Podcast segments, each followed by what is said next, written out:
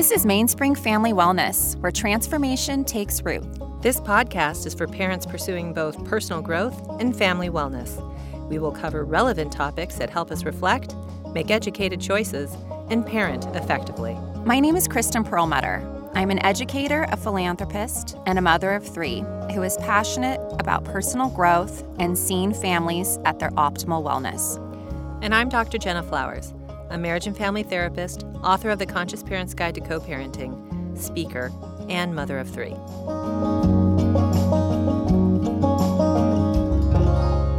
Welcome to Mainspring Family Wellness, podcast number three. How can we teach our kids how to be more respectful and grateful?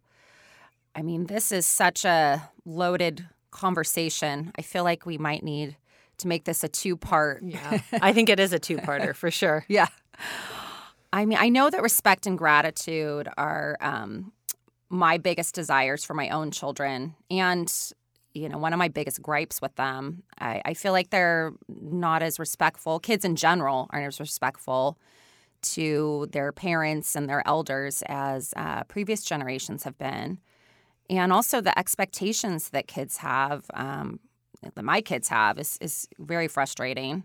Uh, for example, having snacks readily available at, at any given moment in your car. the minute they get home from school, where's my where's my meal? um, or you know my kids constantly asking when they when they get off the bus or get home from school if, if i can take them to starbucks it's just kind of like that's just how it should be i should have a snack ready and i should be ready to go through the starbucks drive through at any given day um, which by the way is a very expensive habit. Yes. In fact i have a story for you on that one. Okay. Um, I, I will admit on Tuesdays, because it's the one day I, I have to pick up the kids for after school because Uh-huh. of my work schedule, um, I do a Starbucks run Mm-hmm. typically for, for pickup. And so I have the little breakfast sandwich ready for my, my Uh-huh. middle son, right? yeah So, and he has a, ver- a favorite one. So that day, they didn't have his. They ran out. God So- forbid. I know. So I had to choose a different a different one.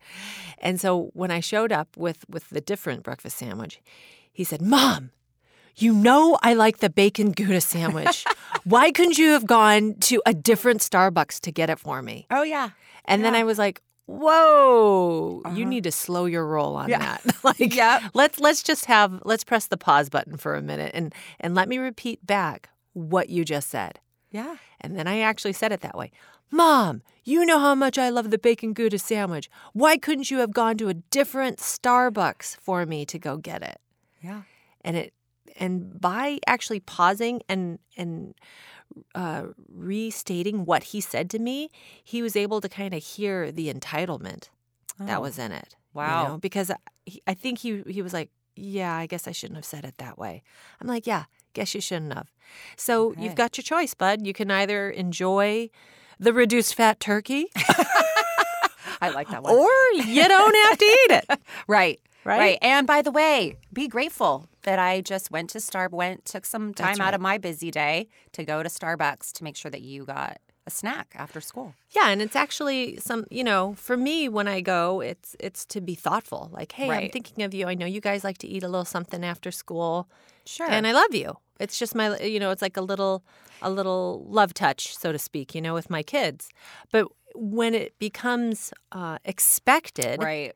And now they're entitled to it, Right. which I think that's part of this problem that we're looking at when it comes to fostering respect or the lack of gratitude that we see in society. Mm-hmm. It's because there's just so many well intentioned parents that want to show their kids, hey, I love you. I'm thinking about you. I want good things for you.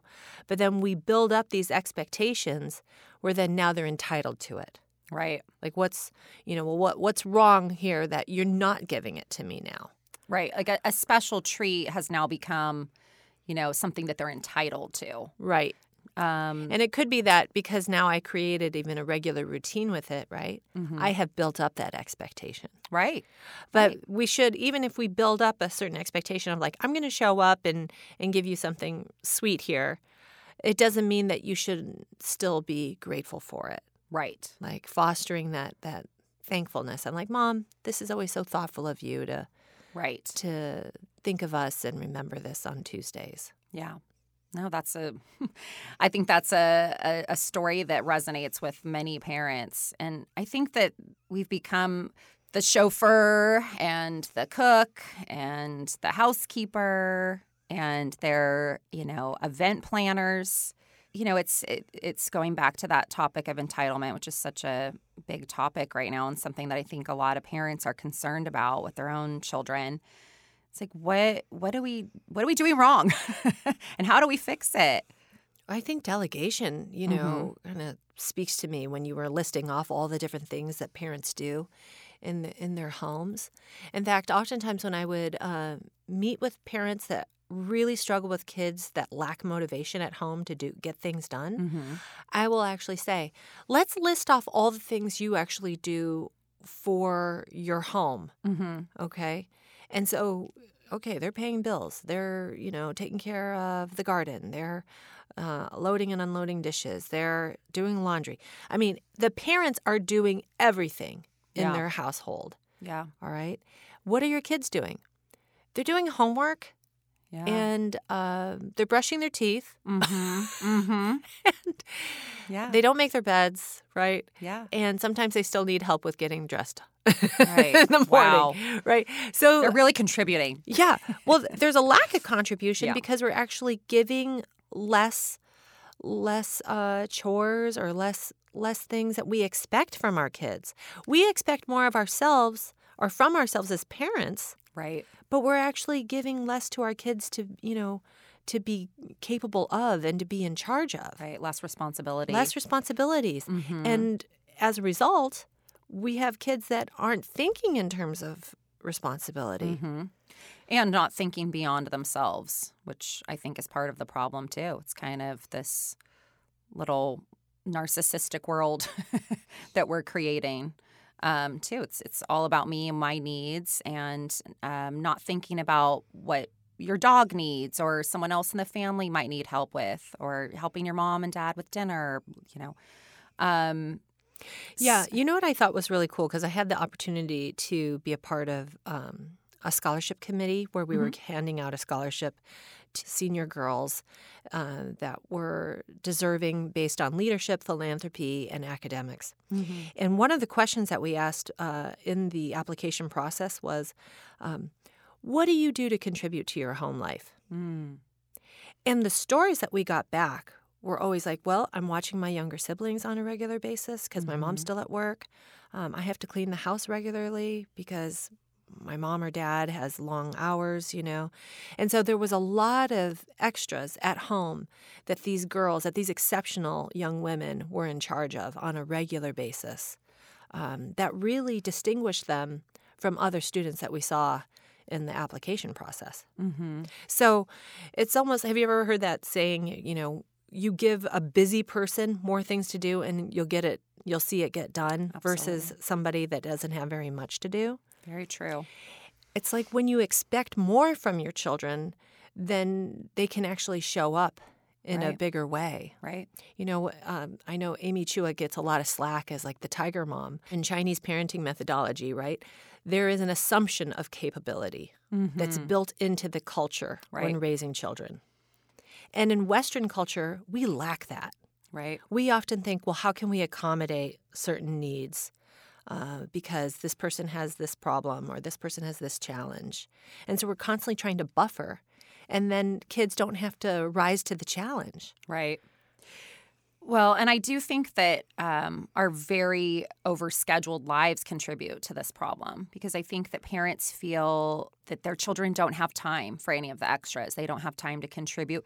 I mean, I feel like kids aren't work. Teenagers don't work as much as as they did when we were growing up. I mean, I started working when I was 14 Right. and um, had two jobs in high school. I don't think it's. I've, I've talked to so many teenagers. They don't work, and a lot of them won't even babysit on the weekends because they have so much going on, and they're so busy with their homework and their social lives and their sports that they they, they don't have to work. And I just I think they're that that's sad to me about that is that they're missing a really valuable lesson on responsibility, money management, and in, in the empowerment you get from having your first job, Mm-hmm. um, which I think is so important. So I, I was talking to somebody whose child went off to college. He's he's just about to finish his first year of school, and he's coming home this summer. And I said, "Oh, is, what's he going to do?" And she's like, "Oh, he's just going to hang out all summer." And I was thinking, okay like what happened to getting a job or you know volunteer yeah. or if you're not if you don't need to work you don't the money's not an issue um, then volunteer do something um, you know, I, I think that that's that's part of the problem. If they're, you know, if you don't have any uh, extra responsibility besides what pertains to your own life, then it's hard to think beyond yourself and and not get caught in that entitlement cycle. Yeah, because also when you have more responsibilities, it fosters a level of gratitude for the money that you're making, how you're going to spend it. Mm-hmm. I mean, have you ever seen, you know, a child that has earned their own money for something and how oh. tight they are yep. to spend in those dollars yep. compared to your own? Yep. It's so true. so true. We give the kids each three jars. I think you're probably oh. familiar with this philosophy mm-hmm. where it's one save, one says spend, and one says give. Mm-hmm. And unspoiled? Yes, thank you. Yeah. Unspoiled.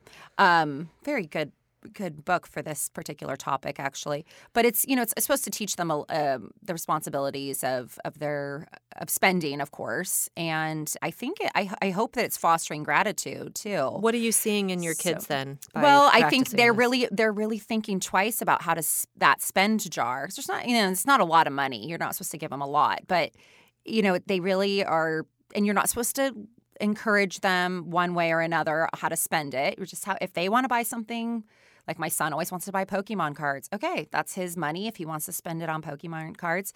But then when he goes to check out and sees how much those Pokemon cards are and maybe only has a few dollars left in his spend jar, he kind of goes, "Oh wait, maybe I don't want those Pokemon cards." You know, it's like yeah. it's I so I do think there's a lot of benefits to to this method. And then I love the give jar because that one is meant purely to give to some sort of charity of their choice. Mm-hmm which is really important to me in parenting and just in, my life in general. Um, just especially to to give back to the community, yeah. and not just with money, but also with your time and energy. But you know, for kids to see that there there are people that have so much less than they do, and what a difference that that money in their jar could make for those those people or even animals like my kids my kids sometimes choose to give it to a, a animal shelter. Oh wow. But how do um, they go about selecting the the nonprofit well well wanna... we kind of talk about it. We kind of discuss the different options and you know we talk about what resonates with them what they're passionate about and a lot of times it does have to do with animals and you know we talk about that too like we can't be in for animals all the time because there's mm-hmm. people that need help too well i know you know because i'm on the other edge of it now with my oldest being 18 who mm-hmm. ju- she just turned 18 and so we were part of an organization called national charity league she just mm-hmm. graduated out of it and we had the opportunity to participate volunteering at about 24 different charity organizations that are local to our Orange County area. Mm-hmm. But the one that uh, my daughter, there were two that we really loved was Down Syndrome Association of Orange mm. County, and then for myself, Someone Cares Soup Kitchen. Yes. And to go in at 7:30 in the morning and and work a shift at the soup kitchen and to still gets me emotional oh. when I see the children in the line yeah. for the food, you know, yep. and to prepare those plates or, you know, one day I, I think I made six trays of like uh, turkey fried rice. you know, and there's hundreds of people that are yeah. coming through that mm-hmm. soup kitchen and they rely on on it. And there's, you know, uh, uh, there's one particular woman that I met one day, and she goes, I remembered the soup kitchen because I used to volunteer here. Oh. And then. I lost my job, and I've been living out of my car oh. for the last few months. And so I remembered I could get a meal here. And it just was like, wow, you know. You really felt like you were doing something, making a difference in our life. Oh, absolutely. Absolutely. Yeah. But especially when you see the children for me, that's always that's always really rough. Um, but also the flip side of it, for older kids that are volunteering there, because you have to be about 15 years right. old and up, to see that is mm-hmm. very eye opening about the kind of life that they have. Yeah, right. Absolutely. Well, something that I'm very passionate about and proud of. Our school um, has a, a, service program that we've created in the last few years, and it's it's actually grown because there's been such a positive response. And um, that was my job this year on the PTO was to be the um, vice president of a community service. And it's been so gratifying to watch these kids. We have the organizations come in and educate the children on what what they do and um, whatever the issue is and what we how we can be part of the solution Mm-hmm. and then we give them a, a hands-on task so that they really know, feel that they're contributing and helping out and in the fall we did a program called blessings in a backpack which was wonderful and What we- happens with blessings in a backpack? so we um, packed bags for children to take home on a Friday, so that they had uh, food to give their fa- help provide food for their family for the weekend. These are children living in situations where food is scarce, and and and in the part that we really tried to to hit home uh, with the kids was that this this school is like 10 miles from our school. People down the street that don't have enough to eat and kids that are their age. You know what I would add to that though Mm-hmm. is that because from what I saw in the statistics, I think it's 10% of our local Orange County Mm-hmm. uh, population of children that go hungry on a regular basis. Oh, Yes. An issue too. We, and we also talked to the kids about how hard it would be to sit through school all day with not enough food in your tummy Yeah. and how hard it would be to concentrate and to take a test and get your homework done if you didn't have enough food to sustain you. So it was it was really a great uh, conversation. I loved listening to what the kids had to say. I loved watching them participate in the packing. They each got to pack two bags, um, and then in the spring we did a uh, another one for HomeAid, which um, helps the homeless of Orange County, and we packed bags for homeless babies. Oh, wow. So babies that are living in families that are either in shelters or maybe even uh, on the streets and they don't have basic necessities like diapers and wipes and things that we all take for granted yeah. because we can just run down to Target and pick up. So that really hit home too. to think about uh, such a concentrated area of not just fam, not just a, an adult being homeless, but the fact that there's babies, young children living in situations where they may not even have a, a, a fresh diaper. It's been a really, it's it's been a great program. Clearly, it's been really well received by a lot of parents, I would think. definitely by the parents, by the administration, by our student body. But then, how do you think it does impact the kids? Well, I hope, I really hope it's going to make them more grateful for what they have. See, I think So- when we go through volunteering, such as Mm-hmm. like the soup kitchen or making a backpack for, Mm-hmm. uh, you know, a, a homeless child, Right. the post conversation with your kids are really important. What did you think about that? Right. How, uh, you know, how did that Right. make you feel knowing that you had to put diapers in, you know, this backpack for a mom to take care of of a baby? What do you think that's like for Yeah. that mom? So we're really trying to d- develop some empathy, some sense Empathy. of other, Absolutely. of what it might be like in in their situation. I mean, in empathy, I think, is the antidote. Yeah. I mean, really, it's it's what this world is lacking right now, and it's. I think if we can teach our children empathy, we can teach them everything. I mean, to me, that's to think beyond yourself and think about people less fortunate than you. I think that is the most valuable lesson that you can teach your kids. And it's not always easy living here. We almost live in a little bubble. Yeah, of- absolutely, we of do. affluence and abundance and and when you're a kid that's all you know and and we're we're lucky for that but i think it's having those conversations i think it's exposing them to to people and situations that are maybe a little uncomfortable and There are actually a, a lot of organizations uh, in our area, at least, that you know we we can create volunteer opportunities right with um, for our families and and for communities. I'm thinking of Share Ourselves as well. yes Is another great organization when they do uh, an evening um, intense to to understand what it feels like to be homeless right right and they you know sequester a certain area where you're you're in a tent and you hear the the streets you know the sounds of the cars and wow this is what it's like to you know yeah. to not have a house and sleep outside we did an event there. I took my girls, and some of the other families went from school too, where they invited families from the community because like you mentioned a lot of these organizations it's hard to find hands-on activities for young kids Right. because they just can't liability reasons they just can't have them there. So um, it was the first time they've ever done this and i hope they do it again because it was such an amazing event. But they had stations set up and one was like you know uh, packing toiletries Mm-hmm. for homeless. Another one was um, organizing the canned food that had been donated from different grocery stores. There was oh we made blankets. They had blankets that we we helped uh, tie together i don't know if you've ever seen those Yeah. blankets that you you can kind of you cut slits in them and you tie them together and make a really warm blanket to give to somebody that is uh, potentially living on the street.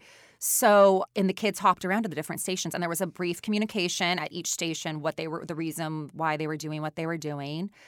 And I just feel like they walked out of there, and we, I, I believe it was right before one of the, ho- it was kind of during the holiday season. So, which is, I feel like, an even more important time to to express that to our kids when everybody's receiving so much, thinking about how much we can, how much we can do for people that don't have as much as we do. Anyways, it was it was a beautiful event. Yeah.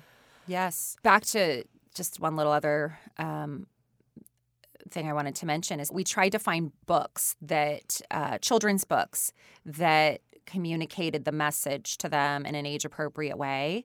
And I was really amazed at how many beautiful books there are for kids about hunger and homelessness. And, you know, maybe that's something too, a little, you know, added addition to your toolbox as a parent, te- teaching your kids about empathy is, is reading to them stories, exposing them to literature and maybe even documentaries about these cultural problems that we have um, homelessness, hunger, charities in need. I think it's a political problem. Mm. It's an economic problem. Mhm. You know, it's it's a mental health problem as well because there's a certain uh, uh, section of, of people that are homeless that are, have mental illness and they're not Yes. receiving the care, care, that yeah. they've needed. And I know in the state of California, we've had this issue since the 90s when there were so many budget cuts on the care of even schizophrenics. In, yeah, in, there's hardly any state. mental and st- there's hardly any mental hospitals anymore. They've all been shut down. Yeah. So, which is very unfortunate. Um, but yeah, and even the day programs because the day programs are really helpful with, you know, just the care for the mentally ill. Yeah, yeah. Uh, So I, I think that that is a beautiful solution, part of the solution for these kids with, uh, you know, in respect to fostering gratitude. yeah, fostering gratitude. Absolutely. I think another part of fostering gratitude also comes from people's faith and Mm. how they use or uh, implement certain topics of their faith in their homes. Mm-hmm. So if community service or giving back, helping others is a part of one's faith, and for most faiths, I think it is. Abs- yes, Uh, definitely. And often different temples or churches will have opportunities to volunteer or raise money for something or volunteer at, at their church or volunteer out in the community. Take advantage of those opportunities for your family. yes. I had met someone recently that had done a missions trip to an orphanage in South America, and uh, they were able to put together uh, a bunch of just medicinal things, things that were really helpful around a household, and then package it with their kids, and their kids were a part of, you know, putting all those all those pieces together in the luggage, and then the whole family went out to uh, spend a week helping at the orphanage, and the kids played with the kids at, at the orphanage. Language was, you know, somewhat of a barrier, but playing kickball, there's no language barrier with playing kickball, right? That's And so just impactful for them to So to, impactful. to actually see where something that they're providing is going, who it's going to. Right, but the the faith of the family mm. was what inspired a trip like this, Yep. which I think is really cool. Very that cool. you know that you're you're blending in your faith, but then also these different characteristics about uh, of what you want your child to embody. So somebody that really cares for others, that is empathetic, that that wants to uh, give a helping hand. Yeah. And I think too, a lot of schools are trying to build in character counts Yep. or, or virtues as another way to to language this if you don't have a faith. Absolutely. Please join us next time as we continue this conversation on respect and gratitude.